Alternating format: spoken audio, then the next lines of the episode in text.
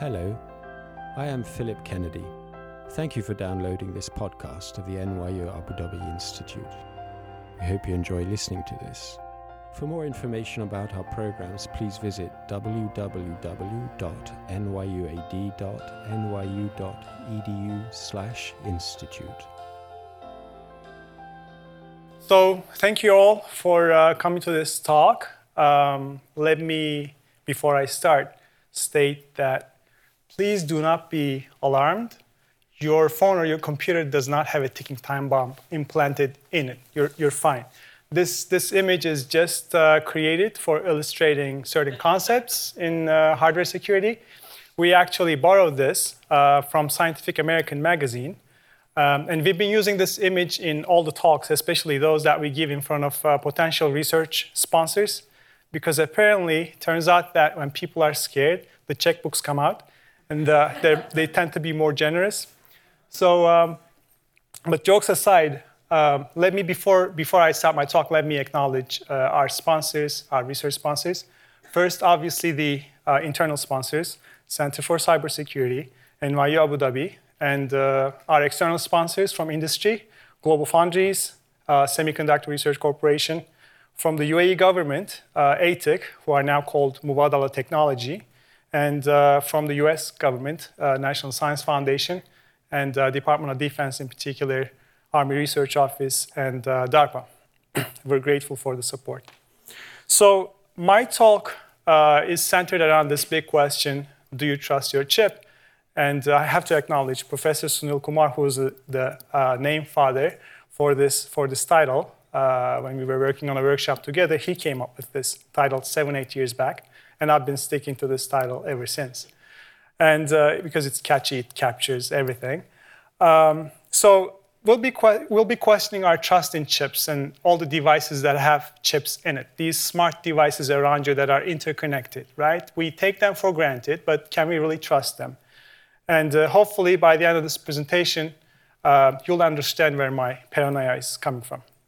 So here is how I organize this talk. This line of research, chips and trust and security, it falls under hardware security. And it's one of the subfields in cybersecurity. I'll talk about what this field had been about up until recently, as well as what has been about recently. So I'll contrast past and present in hardware security. Then I'll raise a big question. I'll talk about why we're questioning trust in chips and all these smart electronic devices. And more importantly, I'll talk about why we're questioning this trust today. How come nobody was questioning this trust 20 years back? Because these chips have been around for decades.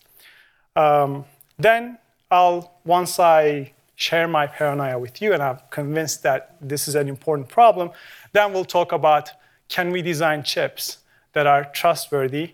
What are the things that we need to do? And in particular, I'll talk about the efforts that we've been taking here in NYU Abu Dhabi in our labs, and I'll talk in particular about this chip that says NYUAD on it, that we call a trusted chip.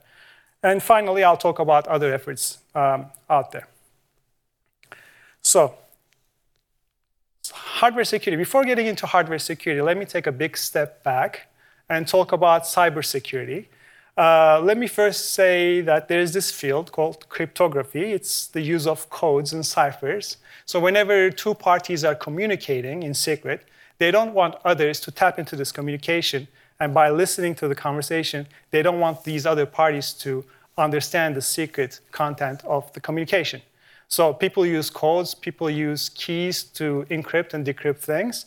And the whole field is referred to as cryptography. This field goes back all the way to ancient Egyptians. Apparently, they used to use, in certain hieroglyphs, very basic forms of cryptography, not for secure communication, but rather for the fun of it. They used this for creating puzzles and amusement for each other. And then the ancient Greeks, the Spartans, they used these simple mechanical device called scutali. In this device, what they do is they wrap a parchment around the rod, and then they write this secret message on the rod, on this parchment, and then they unwrap, take the paper out, and then they add random characters around the secret message. So when somebody looks at this parchment, this paper, they would see a garbled message. But when the recipient gets this parchment, they would actually wrap it around the rod with the same diameter as the one that you use to create the secret message. So this is how the generals used to communicate during the times of war in ancient Greek times. Apparently, wars bring out the best in people. So this is the famous Enigma machine that was used during World War II by the Germans to encrypt messages. And then, people came up with mathematical definitions, theorems, proofs, algorithms that got implemented in software to encrypt and decrypt messages. And in the context of wireless communication to ensure secure communication. And finally, to do real-time, fast encryption and decryption on huge amounts of data, these crypto operations were directly implemented on chips that perform these encryption and decryption operations. And we refer to them as crypto chips. So these crypto chips, you would see their applications in smart cards, in your TV set-top boxes. These boxes allow you to watch the channels that you pay for, right? Ideally. And then there's this other field called cryptanalysis. This field is basically, it studies the hidden aspects of systems. It's a fancier way of saying breaking codes. So these two fields have evolved hand in hand. And this field also goes back more than 1,000 years back. This was the first manuscript from this region, first manuscript about decrypting cipher messages. So it was actually talking about very basic forms of frequency analysis. And then people have done also sort of mathematical and frequency analysis. Again, during World War II, the famous bomb machine by Turing and Welchman to break Enigma codes, breaking of wireless encryption protocols and algorithms, in particular web. And finally, people directly hacking into hardware and trying to steal or manipulate on-chip assets, on-chip secrets. Whatever you see on the slide right now is the hardware component. Basically, it's the hardware security field. On the left side, we're talking about defenses. On the right side, we're talking about attacks. And these things are really iterative in nature. So in this field, the focus is on the chips that perform these operations. And one example is the encryption-decryption operation. The chip basically takes a plain text, which is your secret message, and it encrypts it into so-called ciphertext. So the idea is when you communicate this ciphertext, even if somebody sees that ciphertext, they won't be able to make any sense of it because you turned your plain text into the ciphertext in a mathematically secure manner. So the attacker, the goal is obviously to reveal your secret message. So one way to do it is to go from ciphertext to plain text, which is difficult, and I'll explain why. And the other thing that the attacker do is to somehow get a hold of that key, because this encryption and decryption, everything is based on this secret key. So it turns out that it's very difficult to retrieve the plain text from the ciphertext. It's very difficult to just study the input-output behavior of this chip to break codes, simply because these operations are mathematically proven to be secure and they're directly implemented in hardware. So instead, what attackers do is target the physical implementation of the chip rather than the input-output behavior. So, and this is so-called the side-channel behavior of chips. When chips are running, certain operations are slightly faster. Certain operations consume slightly more battery power. Certain operations emit certain patterns of electromagnetic waves. So instead of looking at the input-output behavior, the ciphertext and plaintext, people look at this behavior and try to figure out what's happening inside the chip. This is a picture, actually, from our lab. We have this setup that enables us to look at the power consumption behavior of the chips to be able to deduce about, things about what's happening inside the chip. And if we do a rigorous enough analysis, we hope to recover the secret key on the chip based on this information. And similar analysis can be done by looking at the timing behavior, by looking at the electromagnetic emission behavior of the chip as well. All this is called, all these efforts are referred to as side-channel attacks. The other form of side channels is basically to misuse the infrastructures within the chip that is there for a good reason, for a good purpose. So these chips are so complex that when they fail, it's very difficult to pinpoint the problems. So that's why designers put in some infrastructures to enable this debugging or testing operations. And that's how, with this great access, they can say, oh, this must have gone wrong with my chip when it failed. Access is great for testing and debugging, but access is a terrible idea when it comes to security, because security requires really restricted access. So you see where I'm going with this. People have abused this infrastructure inside the chips, the test infrastructure, and they extracted or manipulated on-chip secrets, on-chip assets, by leveraging or exploiting this infrastructure. So practical applications of these. What happened? A few years back, when Xbox 360 came out, it took only 4 months for the attackers to hack into the platform by, as I said, exploiting the test infrastructure on the console. And this way, they were able to play pirated software. They were able to even turn the gaming console into a computational platform for the fun of it. So it took only 4 months. And here's the thing about hackers, and I'm choosing my words carefully because the last thing I want is to annoy hackers. When they break into things, when they hack certain devices, what they want to do is share that with everybody else and invite everybody else to do the same. So what they do is they come up with a crystal clear set of instructions, and they publish them on some website, and they invite everybody else to hack into Xbox 360. As a result, this goes viral, and then it's a huge revenue loss for the company. Another example is the hacking of the satellite TV receivers. Again, people have shown that they could misuse the infrastructure, the test infrastructure on these receivers to manipulate the on-chip information to be able to watch any channel that they like without paying for them. And again, once they figure out how it's done, they publish the step-by-step instructions on a website, and they invite everybody else to do the same. Again, huge revenue loss for the content providers. So up until very recently, about a decade ago or so, this was mainly what hardware security field was about. It was focusing mostly on these crypto chips that had some sort of secret on-chip assets, and people on the attack side leveraging all sorts of side channels to be able to extract or manipulate this secret information on these chips. Recently, though, the focus has widened from only crypto chips, which are your smart cards and all that, to all the chips. And the underlying reason is attributed to this thing called supply chain vulnerabilities. I'll explain what these vulnerabilities are, but just so that we understand, it's not only crypto chips anymore that people are worried about, it's rather all the chips out there. And the implications of this is serious, because if you think about it, you would find these chips in all applications around you. You would find chips in your phones, in your computers, in your cars, in airplanes, in nuclear plants, water systems, medical devices, safety and security critical applications. These chips are everywhere. So once our trust is compromised in these chips, then we're talking about our trust being compromised in all applications that pretty much control our lives one way or another. So next question. Why are we questioning this trust, and why today?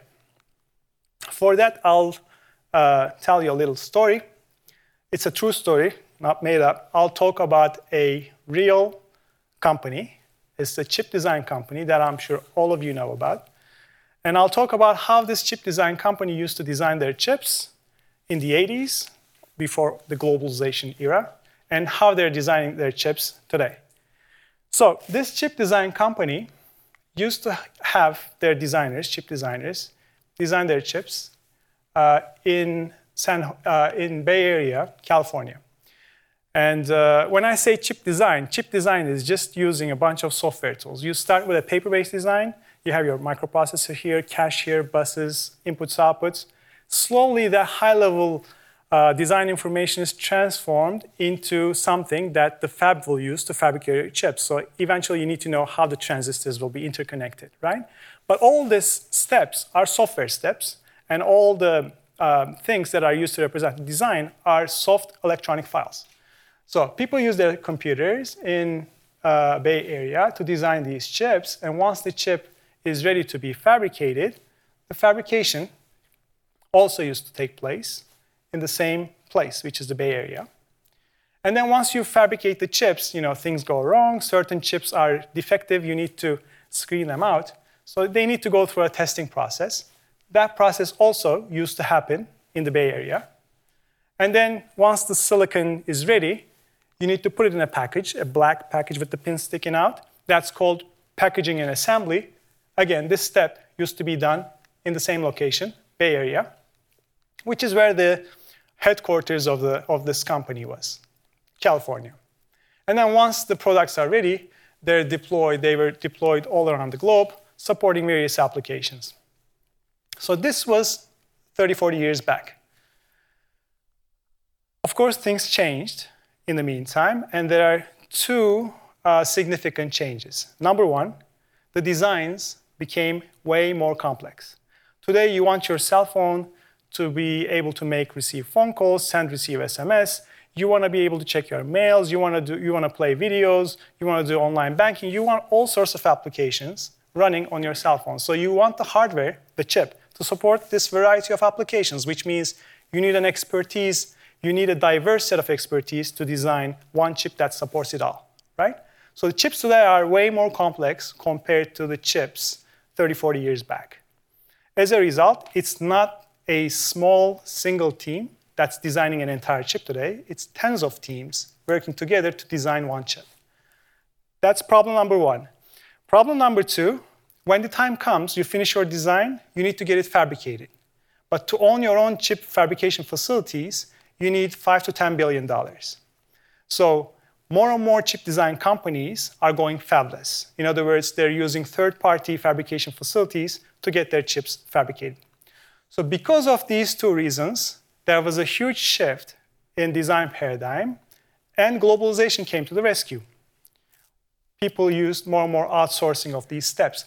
So this same company, same design company, what they're doing now is instead of designing everything in California, they're going to other companies in Europe, India, and China, and buying design blocks from there. So microprocessor block, they go to the experts in the UK, they take it from there. Other blocks, they go to India and China, etc. Once the design is ready, the fabrication happens by a third-party company in South Korea.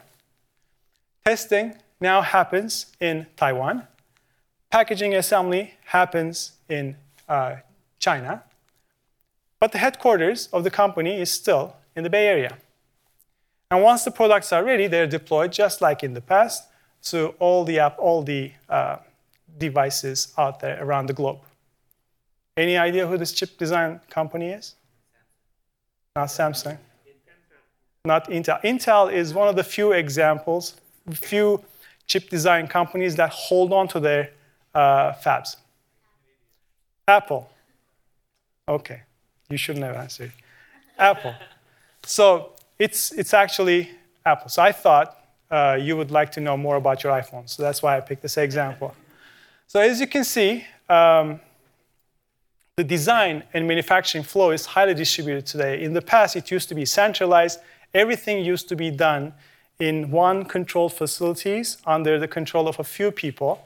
But now, single chip, the operations, the process on a single chip basically spans across the globe, various teams, different companies.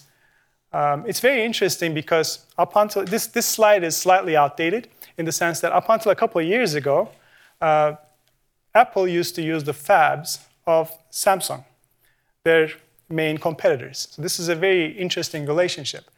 And this changed in the last couple of years. They're now using another fab, TSMC. It's a Taiwanese chip fabrication facility. Still third party, but they're no longer using Samsung fabrication. So because the flow is highly distributed today, people are concerned about a variety of things. And these are basically main concerns. So for instance, we're not only talking about counterfeit pills or watches or bags, but we're talking about counterfeit chips today. That's one problem. We're talking about all sorts of piracy problems, obviously, because information is changing hands, right? We're talking about reverse engineering, and we're talking about Trojans in the context of hardware. So I'm sure you're familiar with software counterpart. At some point in your life, your computer must have been infected with software Trojans. You just find the right software, erase it, and move on. You can't do such things with hardware because it's injected in there physically. So let's first talk about hardware Trojans. Hardware Trojan refers to tampering of the design and malicious circuitry being injected into the design at the hardware level. Now, why would somebody want to do such a thing? Well, they may want to control chips remotely. They may want to create kill switches to disable chips remotely. They may want to create backdoors to leak information off the chip while the chip is computing or communicating. So there are a variety of reasons why this can be done. And how can this happen? Well, I talked about chip design companies going to other chip design companies and buying blocks from them. It's already very difficult to verify whether a design block is doing what it's supposed to be doing. It's a whole research field called functional verification. There are tens, hundreds of papers being published every year. It's a very difficult problem. Imagine how difficult it would be to verify whether the block is not doing anything additional compared to what it's supposed to be doing. And that's what I'm referring to Trojans, right? So it's a very difficult thing to detect Trojans coming inside design blocks. The other source for these Trojans could be the fabrication facility, because you send your design to them for them to fabricate, but they could make small changes to the design and insert malicious circuitry into the chips. And we refer to them as hardware Trojans. So the next question is, are these things real or fictional, right? That's what you must be thinking. In our community, unfortunately, we can't talk about a real proof, real hardcore proof where we say, hey, this chip, there was this Trojan injected in it, and we detected it. We can't talk about such things. People in our community, attribute to the fact that it's typically damaging to the reputation of the company, so certain findings are swept under the carpet, etc. I'm not going to get into that. But in our community, we talk about anecdotal evidences. And about a decade back, we refer to this story, real story, as source of hardware Trojans. Country one, attacking country two via a couple of jets. And then for whatever magical reason, the green dot on the radar just disappears because the radar system is remotely shut down. It's simply because country two's radar system was not one that was built by them. They just obtained that radar system from another place. So we attribute this to hardware Trojans in our community. The other problem is counterfeiting. So, and the most commonly found form of counterfeiting is people collecting these scrap boards from used devices, taking the chips out of those scrap boards, polishing them, making them look like brand new, and then binning them, sorting them, and selling them as brand new. So a lot of these used chips, whether they're working properly or not, they're sold as brand new. And we refer to them as fake, unauthentic, counterfeit chips. This is a huge industry in certain parts of the world, and billions of dollars is lost every year because of counterfeiting. And about a decade back, in the US, counterfeit Cisco network components were detected. And the problem back then was that these components were to be used in military applications. So FBI had to get involved. Counterfeiters were sent to prison. And back then, the real concern was really not the profit that these counterfeiters were targeting, but rather whether these counterfeit chips had some backdoors in them, the Trojans. FBI was mostly concerned about these Trojans. And then they did their analysis, and they said that they didn't encounter any Trojan structures. But even today, there's a whole research field working on Trojan detection. We all know that it's a very difficult research problem to detect Trojans in billions of transistors. So the other problem is reverse engineering. Reverse engineering normally is not a problem. I mean, to learn about something, you reverse engineer. You take a product, and then you take it through steps, and you understand the design that led to that product. It's something normally good, and it's actually legal in the US to reverse engineer. Right? There's nothing wrong with reverse engineering. The problem is when reverse engineering is misused to do bad things. And reverse engineering in hardware security is the main enabler for other attacks, such as inserting Trojans or piracy. Because to insert a meaningful Trojan into a chip, you need to first understand what it's doing. You need to first understand its functionality. So you first reverse engineer, and then you insert a Trojan. Or you can reverse engineer and copy somebody else's hardware IP block, and then you create your own chips with slight modifications. Right? So how does this work? You take a chip. You first open it up. You take out the die, the silicon die, inside the chip. This die has metal layers. So what you do is you put the silicon under an optical microscope. You take an image from the top metal layer. And then you need to peel off the top layer because you need images from individual layers. So you use some chemicals to peel it off, take the image from the next metal layer, peel it off, take the image, and then get all these images, stitch them together, do some processing, and you get the design schematic, the design that led to this chip.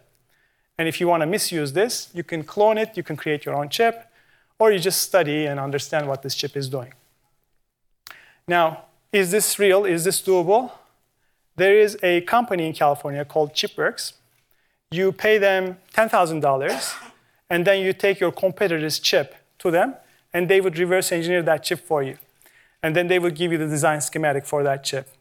The reason why you would want to do that is because maybe your competitor is stealing your hardware IP, using it in their chip designs. So if you see that, then you sue them. Right? So reverse engineering is used for detecting piracy, at least when it's used legally. And when it's used illegally, you do other things like Trojan insertion and piracy. And in our great facilities in the ERB, with the great equipment that we have and the great people that we have, we took our little attempt to reverse engineer chips.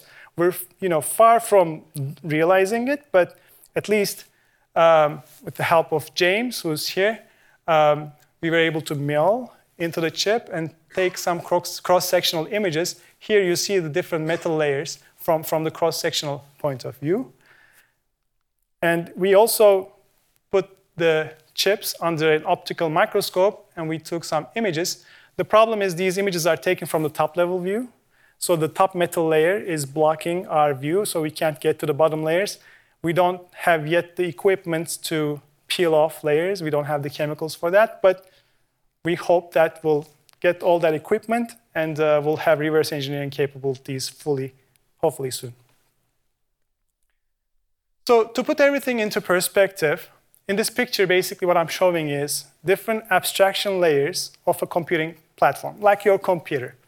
At the bottom layer, the foundation is the hardware, the chip, the board. And then on top of that, you have the firmware, which is the programmable part of your hardware. You can configure your hardware into doing certain operations by programming it. That's firmware. On top of it, you have the operating system. And on top of it, you have all your apps, software running together. So when I talk about this Xbox 360 hack, it was basically an attack deployed at the firmware level. You must have heard about this WannaCry ransomware attack. It encrypts all your files and asks for bitcoins to give your files back to you. This was exploiting vulnerabilities at the operating system level. And all the threats that I mentioned, from Trojans to counterfeits to piracy, these are happening at the bottommost layer, the hardware layer. To me, the most important takeaway point from this entire presentation is as follows. If you want this entire computational platform to be secure, you need to make sure that your foundation is secure, and that is your hardware. If the hardware is compromised, no matter whether you have the strongest, most secure operating system that is running on your computer, you can't talk about a trustworthy system. So that's what hardware security field is dealing with, securing the foundations of this platform. So the next question is, what are the things that can be done? We know that this is a highly distributed flow. Chips are designed by using third-party blocks. They're fabricated in some place, tested in another place. What can I do as a chip designer? How can I make sure that the chips that I design end up being trustworthy despite this distributed flow? So you need to first ask yourself, as a chip designer, who do I trust and who do I not trust? Do I trust the foundry that I'm working with? Do I trust the end user? Should Apple trust you, the iPhone users? In my opinion, they shouldn't, because anybody could open up the phone, take out the chip, and do reverse engineering to possibly pirate the hardware IP. So based on the questions, you pick a technique. If you trust everybody, you have no problem. You're happy. But in our research, we don't. And what I'll talk about, although we do research in various different things, I'll talk about logic locking. That is a solution to protect yourself against untrusted fabs as well as untrusted end users. So just to recap, the problem was as follows. You're a chip designer. You use a bunch of design software to create your chip, and then you send it to a fab that you don't necessarily trust. And this fab could do evil things like inserting Trojans. They tamper with your chips, possibly. And also, even if they don't, the chips, they make it to the end users, and the end users could open them up and basically could possibly pirate your design, right? These are the threats out there. Logic locking is basically an additional software step that the chip designers need to go through. And the end result of that would be basically putting in place locks at the hardware level. So these locks become a part of the design. They actually, under a microscope, you cannot physically distinguish these locks from the rest of the design. It's just like transistors again. And then it's this locked design that you send to a fab that you don't necessarily trust.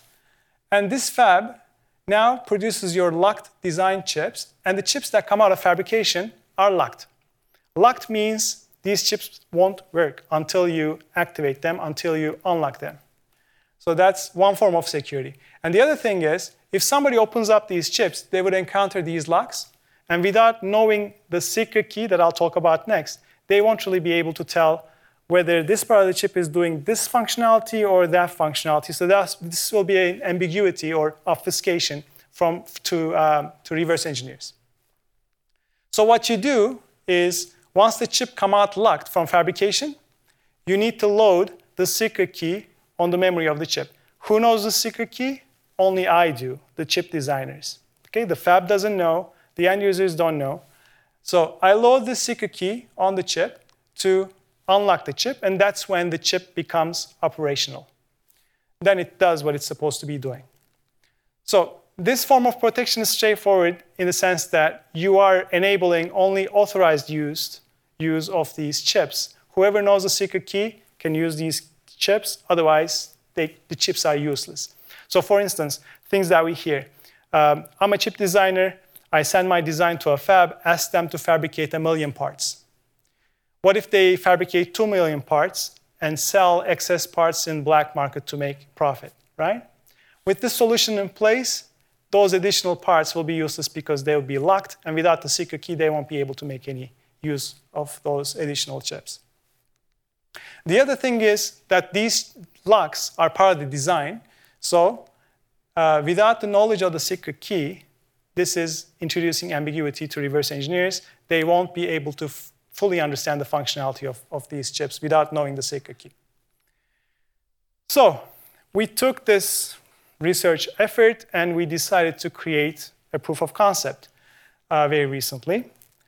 And what we did is we went to a microprocessor design company called ARM. It's a UK-based microprocessor design company. We asked from them to give us the microprocessor architecture information so that we can actually create a chip out of it. And they did. This is an open source microprocessor. They do it to, they give it to all researchers who ask for it. So they gave us the architecture, and then we ran all the design steps. In addition, we ran our own software too to introduce locks to this microprocessor design. So we created a locked version of this microprocessor design, and we sent it off to a fabrication facility in Singapore. The fab belongs to Global Foundries. Side note, Global Foundries is the #2 chip fabrication facilities in the world, and it's owned by the UAE. So this tells you that UAE is heavily investing into electronics, which is great for researchers like myself. So anyways, we got the chips back. These chips are locked out of fabrication, and we basically loaded the keys to them to activate them. Let me just play a little video that you may have seen outside, maybe 10 times already, but...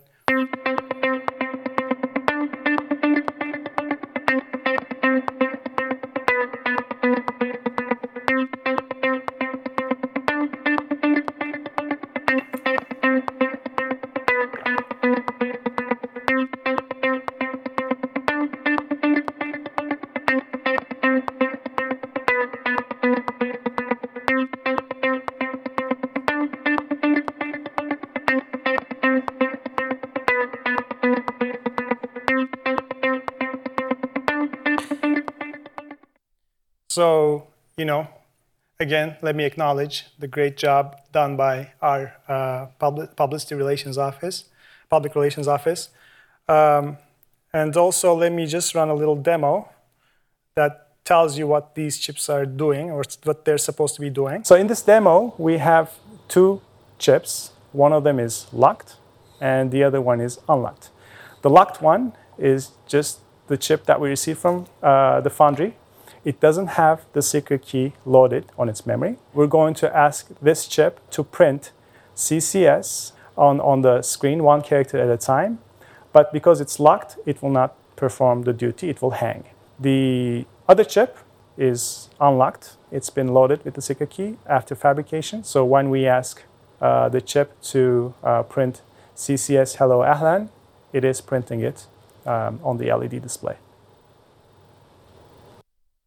So this demo basically shows you the authorized use of these chips. If you know the secret key, you can make it, you could get it to work. Otherwise, the chips won't work. So in general, this line of research, and this applies to cybersecurity in general, it's a blue team, red team kind of an effort. Sometimes you act like the hackers, you break the defenses out there and write a paper on it. And sometimes you come up with a defense and basically wait for others to attack and wait for others to break your defense and come up with a better defense next time. And we've been on both sides of the fence before. And just logic locking, for instance, this has been the evolution of this whole field. And you know, the original idea was from Rice University, University of Michigan. In 2008, they came up with the first logic locking solution. And then 4 years later, we came up with the first attack that broke their defense.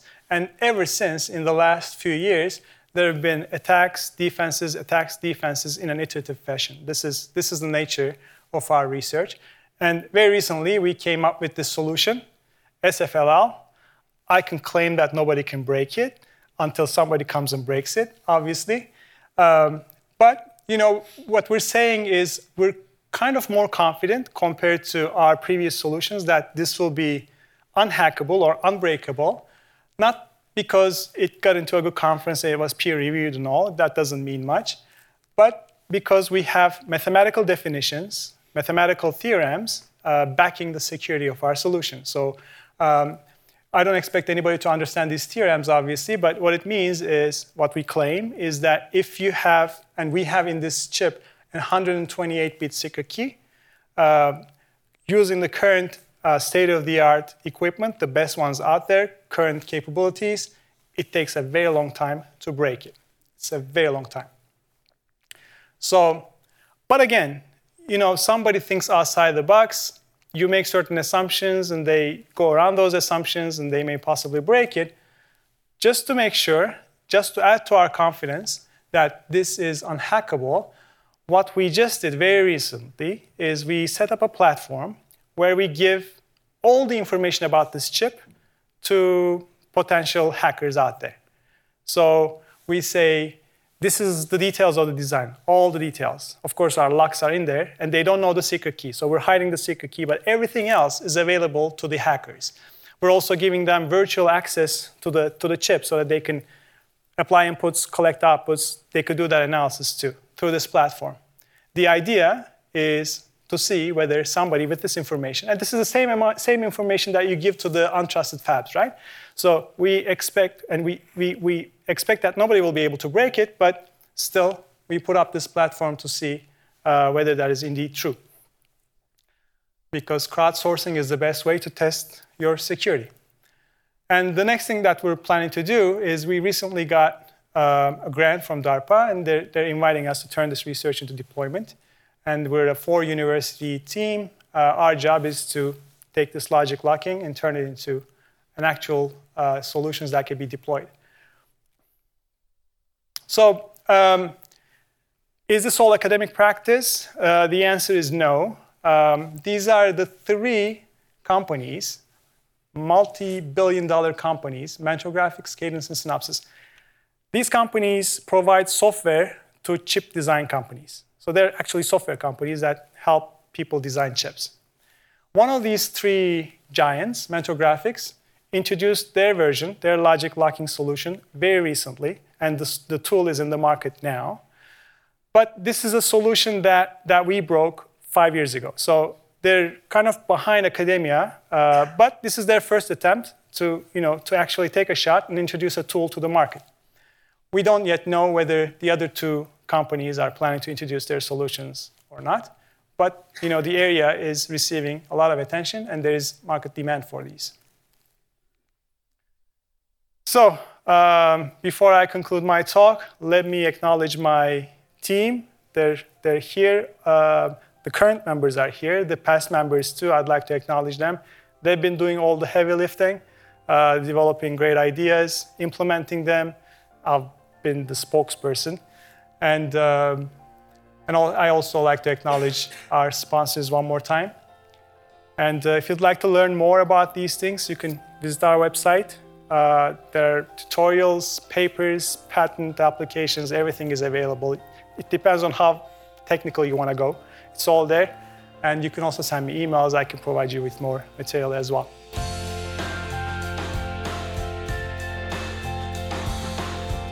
You've been listening to a download from the NYU Abu Dhabi Institute.